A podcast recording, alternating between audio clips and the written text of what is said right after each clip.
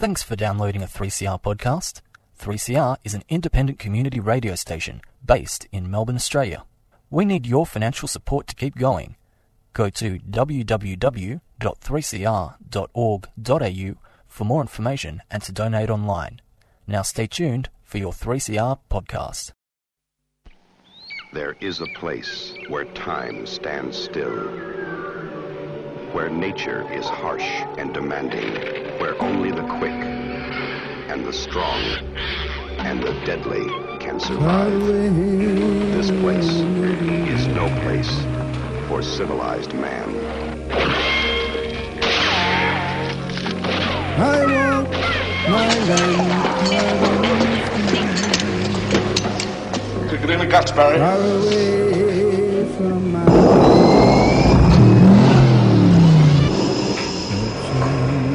All you've got to do now is pass the Australian culture test. Three simple questions, three How correct hell did you answers, get all this and you together? go through that doorway to the greatest little country in the world. To bless his head with yards of ivory chasing. It has big sleeves with And good morning. This is Annie for uh, Showreel, our uh, look at uh, Australian film uh, in. And today we're going to be uh, looking at. I've got two things for you today. Uh, and uh, the first one is an interview I did with Tilda Cobham Hervey, who uh, is, uh, as the Variety magazine, that uh, film uh, d- magazine of uh, great repute. It says it is a one to watch and is included in Vogue Australia's Best Emerging Talent. You might remember uh, Tilda as the uh, main young actress in 52 Tuesdays. Uh, which was an extraordinary film from uh, last year, and uh, she's in this film called One Eyed Girl, which is uh, being released uh, April the 30th at Classic Cinemas in Melbourne, and uh, that's Classic Cinemas in Elsternwick and uh, Cameo uh, Cinemas in Belgrave. They're also going to have a, uh, that's April the 30th, but they're also going to have some screenings on April the 23rd and 24th at the Classic and Cameo, April 23rd. Classic and 24th at Cameo with uh, Q&As with uh, some of the uh, cast and uh, crew. Uh, One-Eyed Girl is the debut feature film from writer-director Nick Matthews and it recently won the uh, best the winner of the Austin Film Festival Dark Matters Best Picture Jury Award. So it's one to watch. Uh, so we'll just have a little chat with uh, Tilda and see how she's getting on. Uh, the other thing that we're going to talk uh, to cover in today's program, Showreel on 3CR, is uh, a little chat with Paul Harris from the St Kilda Film Festival, which is coming up in May. So first off, we'll have a little word with Tilda from One Eyed Girl. I'm talking to you now because they're just about to release the One Eyed Girl. What attracted you to that script? Because I know that when you did uh, 52 Tuesdays, that was your very first. Uh, was. Yeah, no, this is a completely different kind of uh, involvement in the filmmaking, Very less different. demanding. Yes, very different. It was the first script I'd ever read. Um, it was actually happened. It shot just after 52. So I was doing Year 12 during 52 Tuesdays, and then I finished my last exam and drove to the first day of shooting One Eyed Girl. And I'd, I'd sort of read I'd read it during school, and there was a whole lot of craziness that went on before we actually started making it. Because initially I didn't think I could do it because of Year 12 exams and stuff. But once I got to meet Nick and the team behind it, I mean, the way that they talk about making work, and we had so many similar ideas about, you know, the world and the films we loved and stuff. And initially, I think I found the content of what the script was a bit frightening to go into because I'd never had to play anything so far away from my own experience in the world. And I'd never read a script before, and it's definitely out there. So it was a bit of a challenge to get my head around at the beginning. But I think once I'd met them and talked to them and got to know their process and their world, it just seemed so right to work with them. And like, I'm so glad I did. We had so much fun. I learned so much during that project. So, I- yeah, I guess it's sort of an amazing. How often do you get to play a character that's that interesting and such an unusual storyline? So it was very lucky. Yeah, it was quite yeah, it was quite interesting uh, watching it from a watcher's point of view because uh, it uh, takes a quite uh, reasonably ex- uh, predictable arc, but not well put together. But then it becomes quite tense. Uh, halfway through, it becomes quite decidedly tense, doesn't it? Yes, very much so.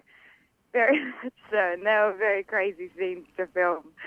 Um, but I, I think it's really great that those sort of communities are talked about and discussed. I think it really challenged my perception on what people label as a cult or, you know, it makes you understand how people fall into those situations, I think, which is really intriguing to explore. So, as you said, uh, you learnt a lot uh, from your acting. Well, you've only had a very small level of acting experience. Just the beginning. But but you appear to have only uh, tasted the cream. It would seem to me. Oh, that's lovely to hear. I have been very lucky, I agree. I think what I feel most lucky about is that they've both been really unusual characters and characters that aren't often represented on the screen, which I think is always important. And the teams of people behind the projects are just all so lovely and incredible at their jobs. I mean, they're some of my closest friends now, and I think that everyone was so passionate about each of those stories that that doesn't always happen in the world of film, and I think that's been a very special thing that has helped those films really do well because everyone gave it everything. Now, since this was uh, the second project that you were involved in, you've been very busy because there's two other films that are in post production at the moment. So one of them must be the one in Tasmania. What's that one? Yeah, it was a TV, a mini series actually, um, called The Kettering Incident, um, which was great fun. It was great to work on. It was a bit like doing 52 again. It's so nice to have more time. It was shot over four months, which is very different to the six weeks of normal feature film. So that was nice to do again when you get to sort of be in a character for a longer period of time. And it was the first thing I'd done outside of Adelaide. So that was really nice as well to be away. You sort of feel like you can be a bit different, I think, when you're living away. Oh, so And that's, then- that's interesting because One Eyed Girl, a lot of that was shot in Melbourne, wasn't it? No, it was mostly in Adelaide. There's a teeny bit. The train, st- the exterior of the train stations aren't shot in Adelaide, but everything else is. Oh, which is really impressive. The uh, filmmaking, the actual shooting of that film is very impressive. In fact, I noticed Yeah. that the uh, cinematographer has won a uh, silver uh, award for cinematography for uh, from her compatriots. Yes, I saw that recently as well. It was so good. She it was amazing. Yeah. Very interesting. The, the Kettering incident is based on a real story, isn't it? No, it's not. Um, but there is a place called Kettering in Tasmania. Ah, right. Okay. Yeah. So it's a drama. Yes, yeah. Okay. And so you say uh, you then learnt how to uh, get inside a character for a longer period of time. Yeah, I think it was nice to have that freedom. I mean, 52 is shot over a year, and then doing One Girl next, it was only six weeks or something, was sort of, you know, you have to let go of it all so quickly, which is always feels sad. So it was nice to do something that you had a bit more time to play with. How do you find that? Uh, because do they become like uh, ghosts or do they become like friends, the people that you Um, become? I think I find it more about the people that you work with that are harder to let go of in the world that you get to live within. It's sort of like living in a fantasy world and then you have to go back and do the real stuff. But I don't know if it's so much the characters that I miss. I think that you learn a lot from playing out other people's experiences for sure. Has it been a challenge working with different kind of directors? No, I think that's a great joy. I think what's been so interesting is seeing how different people's processes are, and I think that's great. I think it really challenges, particularly in film, I think more than theatre, there can be such different approaches to the way that people want to make things or explore things, and I think that's really great to be able to be taken out of. You can't just do the same thing every time. I think every time you sort of get challenged to learn it and explore it in a different way. Mm. Now, the other thing, of course, when you do make films, unlike uh, the experience of the viewer who often believes, in fact, I was talking to someone who came from Somalia, and he was saying that uh, when uh, people first, he, from his community first came here and saw a whole lot of TV and stuff, they thought it just was real, real life. They didn't Yeah, realise that it was cut together. Yeah, isn't that extraordinary? I thought That's find that incredible. fascinating. Yeah, it is. And uh, so uh, he laughed. He laughed because he's been he was doing radio training and he realised that even with radio training, of course, it means that everything's contrived. Yeah. Do you find uh, when you're becoming a character and uh, it's done in that sort of uh, jigsaw sort of way that there's a challenge that you can meet? Do you mean when it's shot out of order? Yeah, I do. Um, What happens Yeah, in it- your head?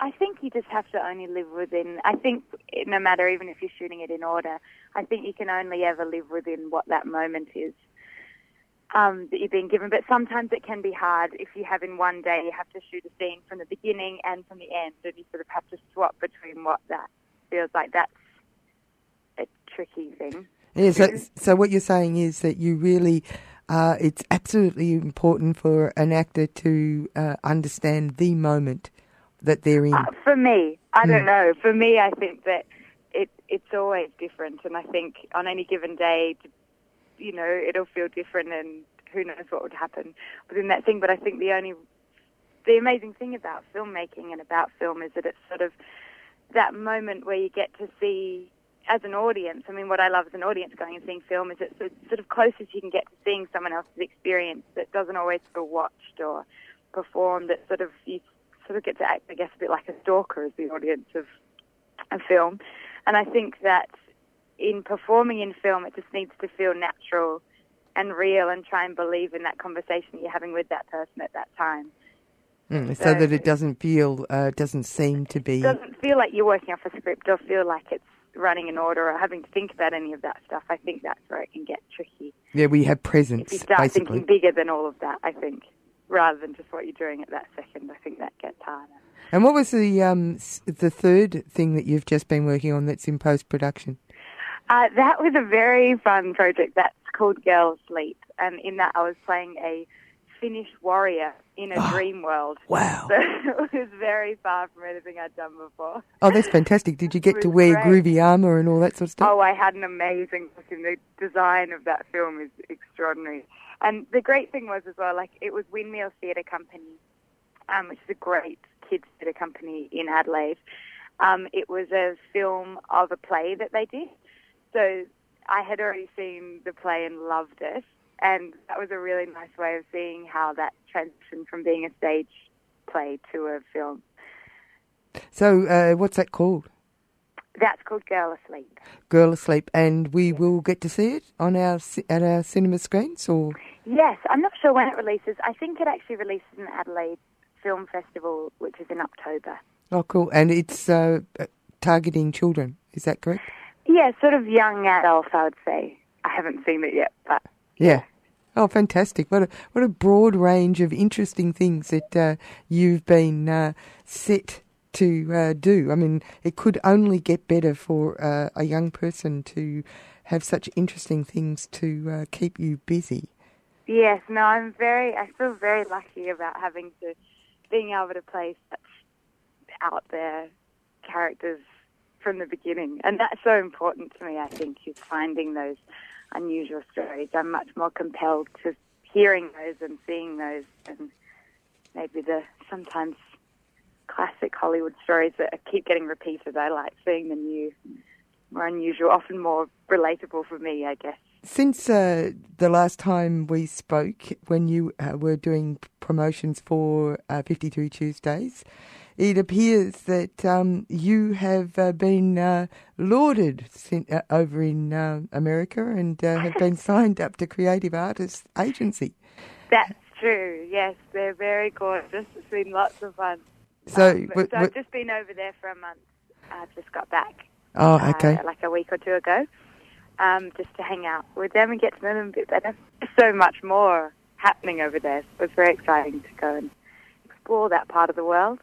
Yeah, yeah. Uh, it, you know, you when you were over in America and you were meeting these, you know, you know, relatively high flyers, we'd have to say, these Yeah. people are really big time. Uh, you got to read scripts. Uh, what kind of scripts were you being given? Oh, so many different. I mean, every genre. I read hundreds and that's what I love. Is why I love reading and being able to read a whole lot of. It's sort of like reading lots of short stories and just being able to see what people are thinking about in the world was so great. It's a very different form of writing than what I've sort of read in the past. So it was great to sort of explore a whole lot of different stories. And I think quite quickly you start to realize the things that you connect with more than others. And yeah, it was great to just be thrown into that part of the world. So you're going to be picky about what you take up? Uh, and I think it's definitely important the the roles that I would take or the films that I'd work on for sure. But um, there's a lot of interesting things out there, and so much of it isn't in your hands anyway. So as picky as you can be. Oh, really? So uh, you're uh, you'll be um, you've got an agent, obviously, and uh, you're being handled in a sense. Do Yeah. uh, if you were to go and shoot stuff in America, does that mean that you will be doing um, American accents and uh, doing co- Yes, I've just voice been coaching? doing lots of American accents when I was over there. That's always unusual to Hmm. Yeah. try and do, but a great challenge. How how are you finding that sort of thing? Um, I think it was quite scary initially. I mean, I'd been sending off self tapes to America for a while while I was still here, um, where you have to, you know, you film yourself in your bedroom with your mum or whatever, saying it during a scene, and then you send it over and you have to do an accent for that. Um, it was quite hard going into a room with Americans and doing an American accent because you're like, oh, I'm a fraud. They'll all know. But I think we've all grown up with so much American TV and film and songs and like I think Australians are generally pretty used to the American accent, and so much of it for me is just not being scared or nervous about speaking another accent. But yes, I still have a lot of work to do on it. These are these are parts of uh, your professional skills as an actor. So you see yourself as continuing in this vein, obviously. Yeah, absolutely. I mean, I hope to do lots of things. I still love visual art and making my own sort of theatre stuff and, you know, all of the rest. But absolutely. I mean, it's an amazing form of storytelling and it's a very fun world to be in. There's amazing creative people within it. So for as long as I can, I would love to keep exploring it. Now that was a little chat that I had with Tilda Cobham Hervey, who was uh, in 52 Tuesdays, and uh, you can see her performing in a film called One Eyed Girl, which is going to be shown at the Classic tonight. That's in Elsternwick, uh, and at the Cameo in uh, Belgrave on the 24th. It's going to get a uh, limited release uh, April the 30th. It's about a doomsday cult, and it's. Uh, quite a fascinating film. It recently uh, won the um, Austin Film Festival Dark Matters Best Picture Jury Prize. Uh, it's um, at the special screenings. Uh, April the 23rd and 24th in Melbourne. Later, it's going to be in Adelaide and also in Sydney. Uh, the, there's going to be a Q&A with uh, people who are part of the making of A One-Eyed Girl. You're on 3CR with Annie on Showreel.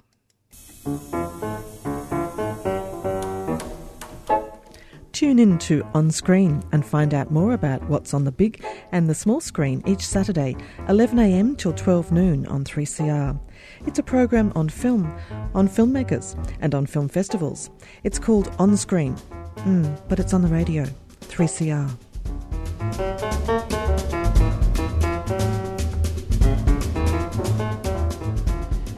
And yes, you are. You're on 3CR with Annie on Showreel, and uh, we're going to go on with a little chat I had with Paul Harris from the St Kilda Film Festival. Now, the St Kilda Film Festival obviously happens uh, every year at uh, around May. This year, the 21st of May, Thursday to Saturday, the 30th of May, and uh, they've made a.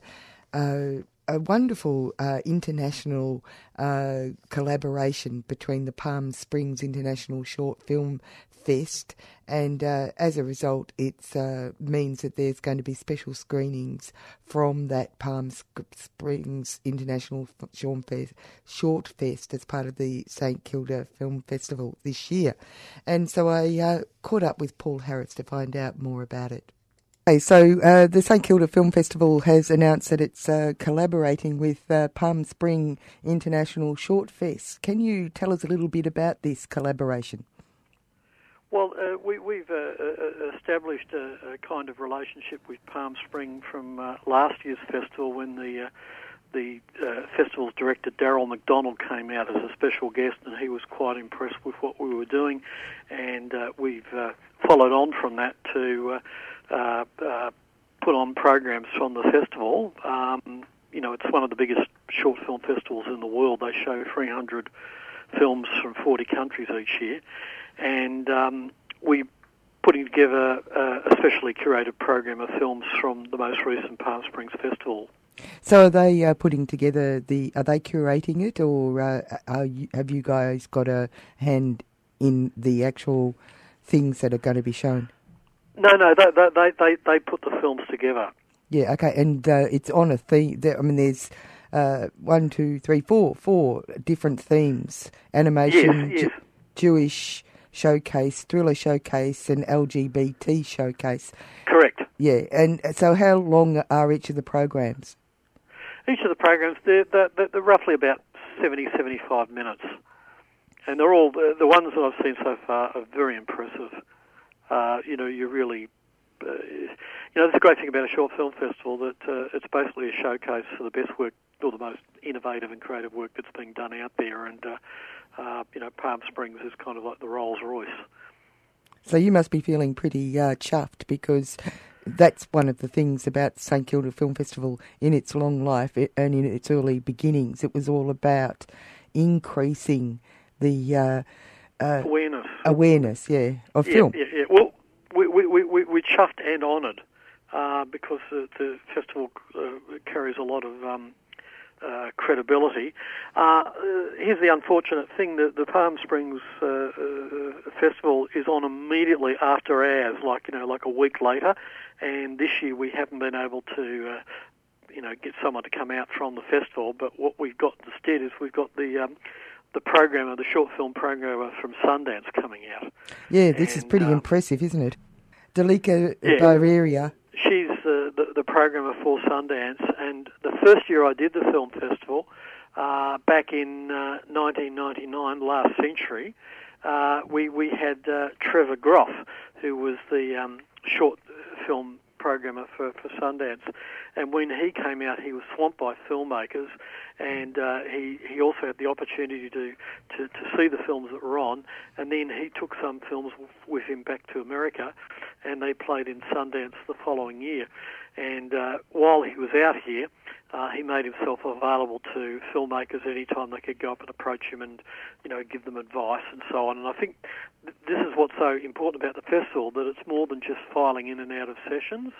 Um, it, it, it's about uh, interacting with the local uh, film community and giving uh, local filmmakers the opportunity to, uh, you know, be able to um, uh, speak with you know specialists, and also if if you're making a film in Melbourne and you're hoping, gee, I hope I could crack it to get into um, uh, uh, you know Palm Springs or some big overseas festival, it's always an advantage if you can actually speak to the programmer, and they can actually tell you, well, here's what we're looking for, um, here's how to go about it. Um, because you know, filmmakers work in isolation. They, they they make their films, and then after they finish them, then they have to worry about distribution and you know entering festivals and. Um, you know, there's an art form to that almost as much as there is in actually uh, making the film in the first place. Certainly is. Uh, are you going to make uh, special arrangements for people to have uh, entrees to this person, or is this oh, part she's of going the... to be around. Yeah. She's going to be taking place in, in, in panels, but she's going to make herself available uh, during the course of the festival to, you know, speak uh, uh, individually um, to uh, filmmakers. You've got to be very uh, approachable. Now, does that mean that uh, because you have made a connection with Palm Springs International Short Fest, that there is some uh, greater access for Australian films to make their way to Palm Springs through this sort of oh, collaboration? Most definitely.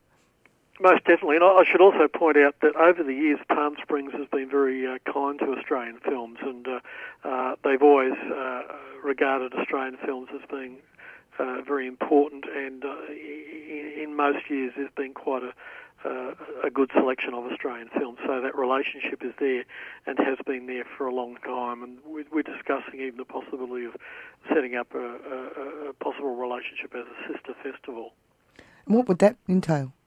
What does that mean? What, I, don't know. Yeah, you don't know yet. I, I, I, you know, I think it's a gesture, a, a symbolic thing that uh, you know, like um, uh, you know, it's just a, a, an implicit understanding that we have mutual interests and uh, we would help each other out and swap programs and, um, you know, uh, share intelligence on uh, promising filmmakers, that kind of thing. Yeah, yeah. No, it's interesting because uh, uh, having looked at, you know, all these different people are making films out there, and as you said, that, you know, they're, they work over years in a sort of isolation in a funny kind of way, and then they yeah. have to network. Now, um, obviously, because you've decided to, you know, expand in a way, and this is a new aspect to uh, the St Kilda Film Festival, it must also uh, reflect the uh, increasing um, sophistication of festival organisers as well. Would you say? Yes, I'd agree with that, and I think also the filmmakers need to be a bit more canny, and I think they've realised that, and that when you enter a film in a festival, it actually is beneficial if you can attend the festival and, and represent the work, well, yes. and uh, you know take part in discussions with like-minded people. It's not going to hurt you. Yeah, they won't um, self-immolate.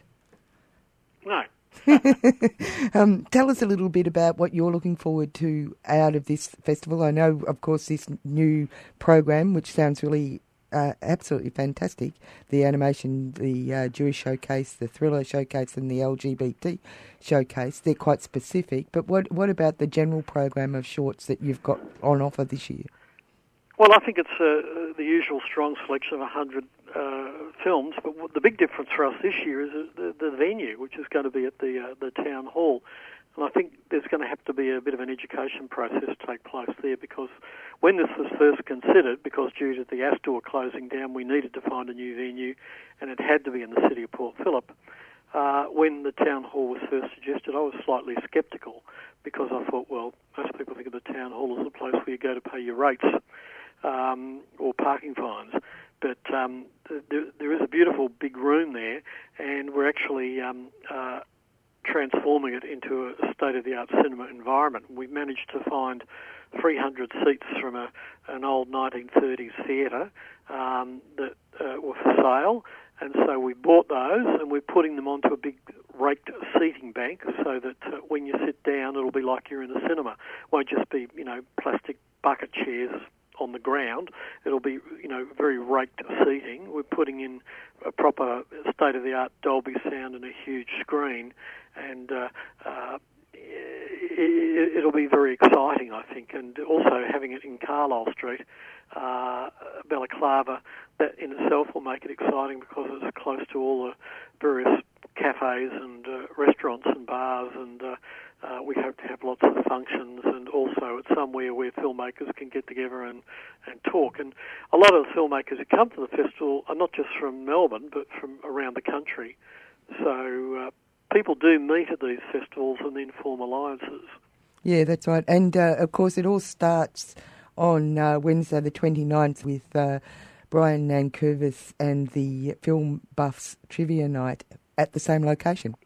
Yes, well, the 29th of April is the uh, uh, yeah. the uh, festival trivia night launch at the town hall at seven o'clock. That's uh, our traditional launch, and uh, this year we've got over 30 tables of 10, and uh, it's a lot of fun, and it's the longest running uh, and biggest trivia night in Melbourne devoted to film. Once that happens, we know we, we're serious because uh, we, we're running down to the wire then because the, the, the opening's only three weeks away after that. So, you know, it's, it's no longer theoretical. Then you know that uh, you're, re- you're on the home stretch.